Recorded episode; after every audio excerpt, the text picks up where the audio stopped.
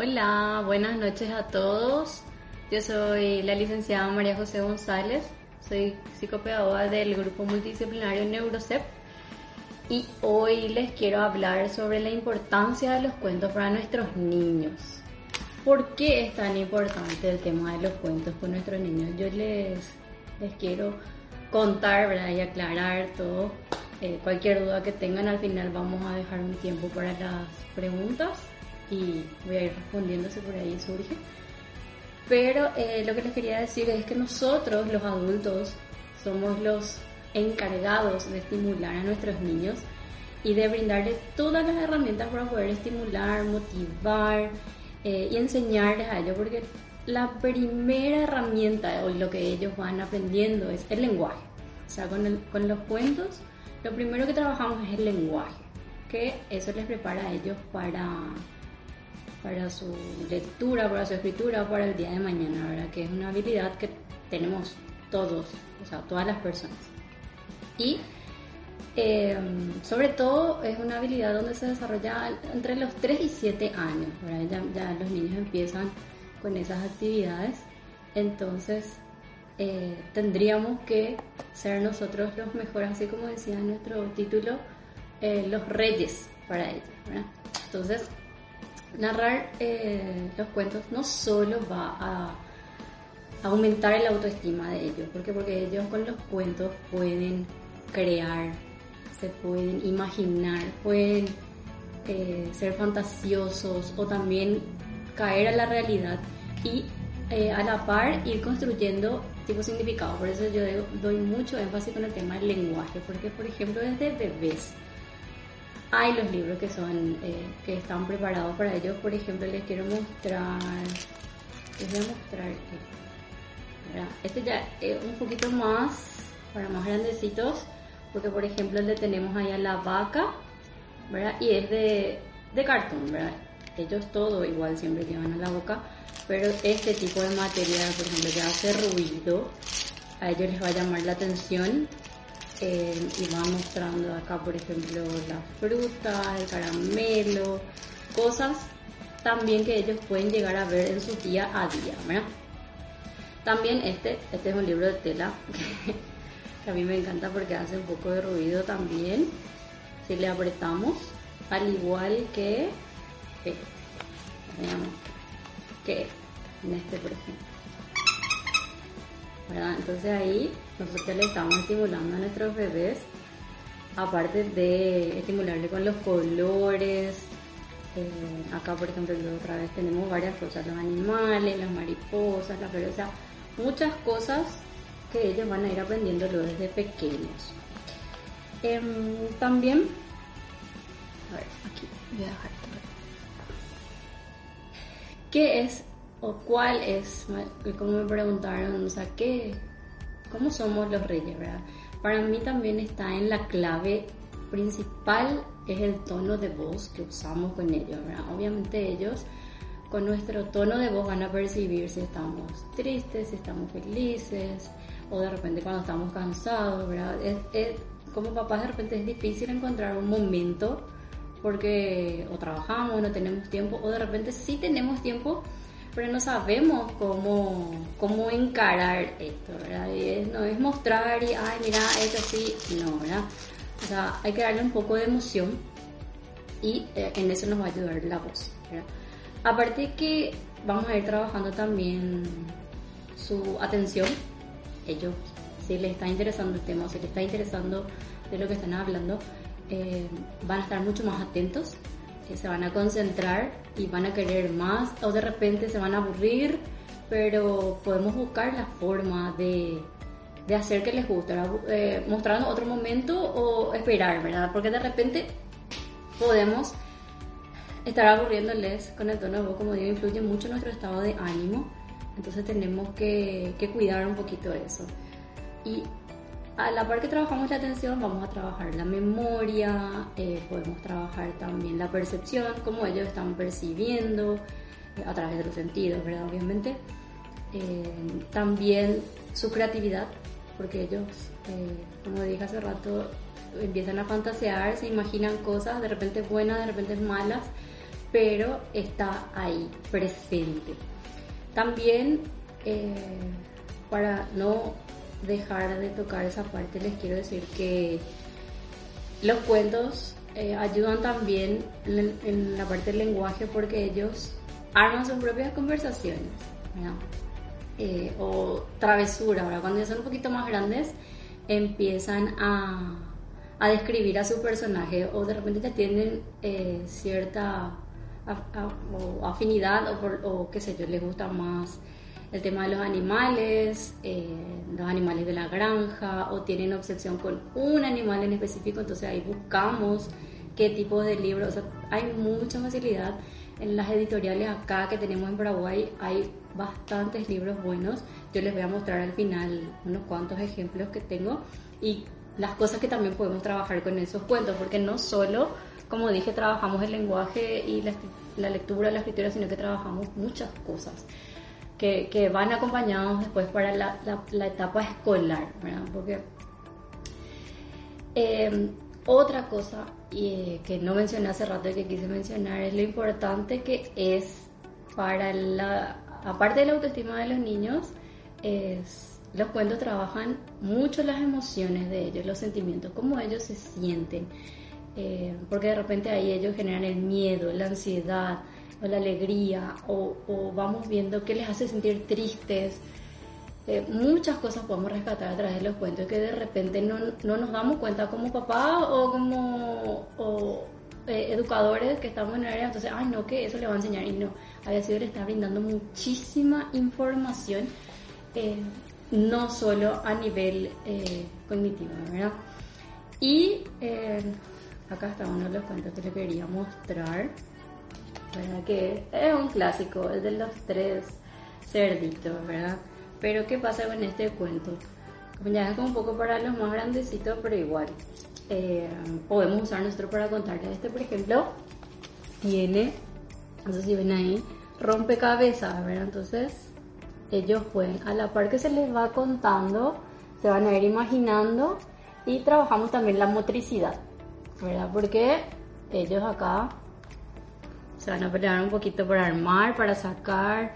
Eh, sí ya me pasó en consultorio con este que se desesperan los niños cuando no les sale enseguida, entonces tienen que pedir ayuda, ¿verdad? Porque acá o se les quiere romper, que fue lo que ya pasó con este librito, pero les llama mucho la atención. Al igual que los colores que les mostré de esos otros libros. Después acá les voy a mostrar otros, que este sí ya es para los niños que ya están empezando a escribir o que están en proceso de, por ejemplo, en preescolar, ya podemos ir mostrando, por ejemplo, acá. Me tocó la letra L, este es un grupo de libros de con abecedario. Ahora esta es la L, entonces todo va a tratar de la L. Entonces le va a ir marcando. Este libro se llama Lolo, el niño llorón, por ejemplo. Entonces acá. Entonces ahí se ve bien. Sí se ve. Entonces, acá. Entonces ellos ya se van a ir imaginando, si todavía no leen, ¿verdad? Como dije, son más pequeños, los nombres de la persona. Nosotros les podemos ir contando, pero por ejemplo está pintado ahí, no sé si ven, pintado en las letras L. O sea, todos nos vamos guiando con la L, que es genial. Entonces, ellos al ver las imágenes también van a tratar de, de adivinar o pensar, van a crear su propia idea de qué es lo que pasa. Y los colores también ayudan muchísimo, muchísimo, muchísimo luego.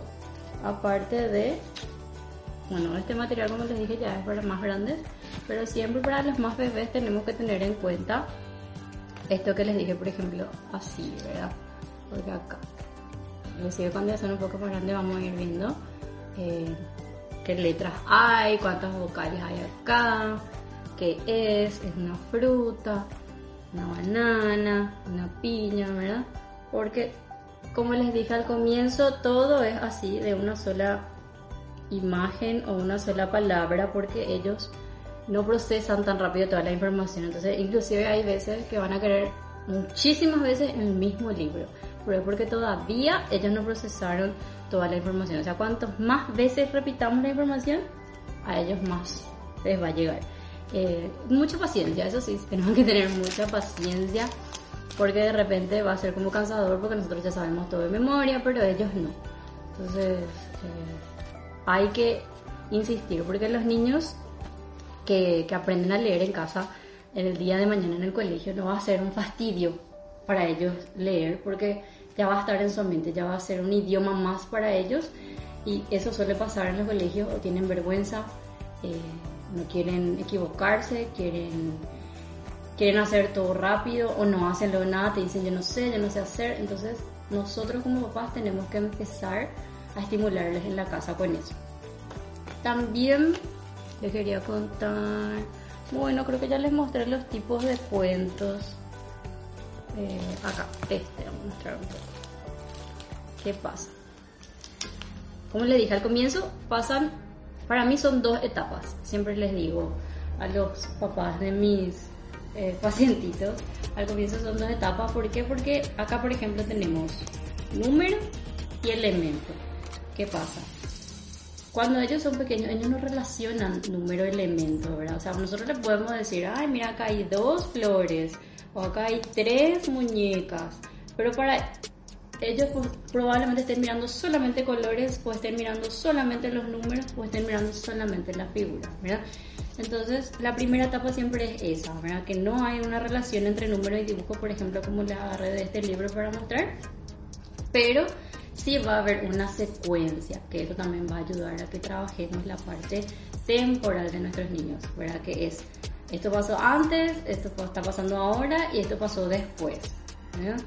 Y con eso hacemos el, el fin del cuento, digamos.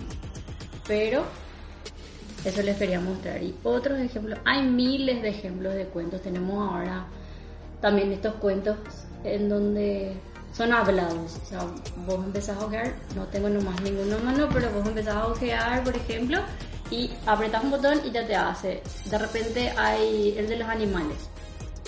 Justo a la chica que yo siempre le compré los juguetes, se le acabó pero tenía el libro de animales en donde apretaban, por ejemplo, el dibujito del chancho y hacía el ruedito del chancho. Entonces, ese tipo de, eh, de cosas tenemos que buscar y siempre ir cambiando para que ellos no se aburran. Pero les cuesta procesar, por eso dije les cuesta procesar porque es mucha información de una vez, entonces tenemos que buscar que sea lo más llevadero posible, ¿verdad? Y siempre tengan en cuenta el tono de voz y cómo estamos nosotros eh, anímicamente para contarles a nuestros niños el cuento. Eh, ya les mencioné también todo lo que se trabaja con los cuentos. Eh, hoy elegimos solamente el cuento, pero hay miles de cosas que podemos utilizar, que son las poesías, las rimas. Ahí ya les estamos ah, complejizando un poco más a ellos con las actividades pero hay que tener en cuenta que todo lo que sea de estimulación nunca va a estar mal para los niños. O sea, no es que va a estar mal que estén sobreestimulados, no, al contrario, le estamos ayudando muchísimo para que el día de mañana eh, estén a menos con eh, la lectura y posteriormente a la escritura, para que no tengan ese bloqueo. Porque de repente lo que me suele pasar con mis pacientitos de esa edad, de 6 años, que están en primer grado, es en que automáticamente se bloquean, quieren llorar o se ponen súper nerviosos, eh, tienen miedo que vos les retes, después de que los papás le digan algo o que están sintiendo mucha presión. Y, híjole, hay que ponerse un poco en el lugar de ellos, de cómo están haciendo todo, todo rápido. Y más ahora con este tema de la pandemia, es como que no, no, ellos necesitan mirar, tocar, hacer, sobre todo eh, repetir, eh, buscar estrategias, o sea, no siempre es de la misma forma, no siempre es de letrearle las letras y tomar, aprender las tarjetas, acá ya está, no. Cada niño es diferente y nosotros tenemos que, poder y saber acompañarles eh, en todo ese proceso. Y eso es lo más importante, lo más resaltante no sé si tienen algunas preguntas, si algo no dije, si algo faltó. Creo que me apuré un poco, pero sí quise mostrar todo, la mayoría de ejemplos ¿verdad? que tuve de, del libro acá a mano en lo que más uso con los niños que estoy ahora, ¿verdad? inclusive con mi hijo, mi hijo que tiene dos años. Eh, él ahora está con un eh, cariño hacia los libros, estamos en ese proceso, tanto que él ya quiere romper, ¿verdad? De hecho que no traje esos libros donde él ya quiere, ya quiere romper, pero nada, eh, obviamente estos que están acá, todo con mucho cuidado cuando él usa porque eh, puede pasar a más por vida, como dice. Entonces no sé si esperamos un poquito si hay preguntas, una duda. Eh, un poco.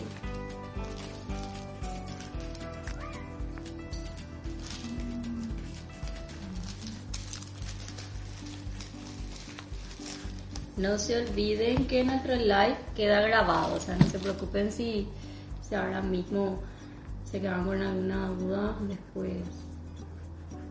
Pueden escribir a la página, pueden escribir al número que tenemos ahí, también a consultar cualquier cosa, cualquier duda. Si hay algún otro, otro tema también que les interesa o que quieren saber más, eh, estamos para eso, a ver qué dice. Si a mi niño no le llama para nada la atención que puede hacer. Y ahí habría que ver primero la edad, saber en qué rango de edad está tu niño para poder ayudarle, ¿verdad? Pero siempre tenemos que buscar eh, de acuerdo a lo que les gusta. Por ejemplo, no sé, hay, hay niños que están traumados con los dinosaurios, otros niños que están traumados con los superhéroes. Entonces tenemos que tratar de buscar esos materiales.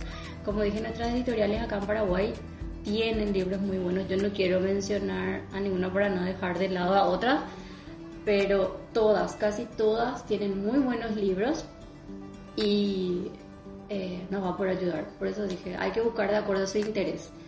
De repente es difícil cuando no les gusta nada, entonces hay que buscar por otro lado, donde agarrarle, ¿verdad? Tres años. Bueno, de tres años, em, a ver un poco. Este, por ejemplo, ya se usa a partir de los tres años. Obviamente va a ser con nuestro acompañamiento, ¿verdad? Porque somos. Eh, o sea, es un libro muy frágil, entonces habría que buscar. A partir de tres años ya les va a llamar la atención. El de los. El clásico que dije de los tres chanchitos, ¿verdad? Entonces nosotros le podemos ayudar a que él desarme y que vuelva a armar. Inclusive hay cuentos que se prestan más para su edad o eh, que tienen así de encastre, ¿verdad? Vamos contando y ahí van haciendo de encastre. Es genial. Pero a esa edad sí ya empiezan a ser más curiosos.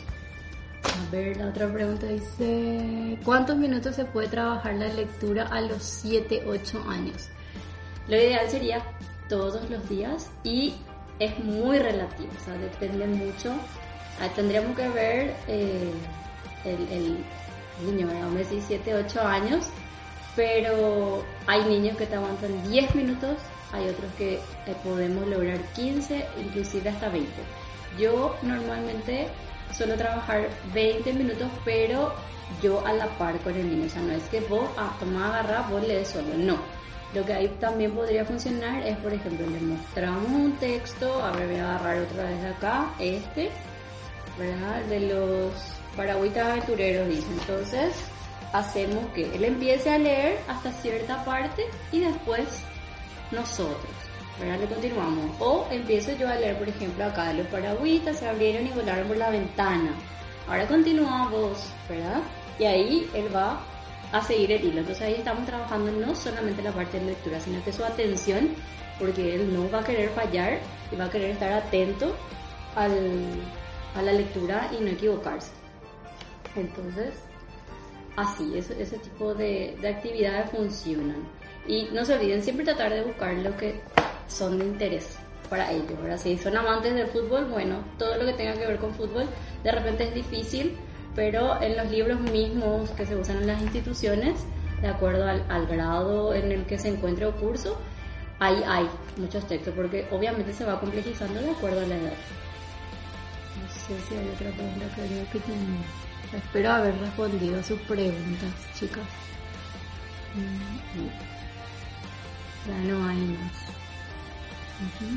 Bueno, entonces, eh, de mi parte es un cordial saludo. Les recuerdo una vez más que pueden eh, ver el live en nuestra página de Instagram o en el canal de Spotify Conexión Salud. Muchísimas gracias por su atención.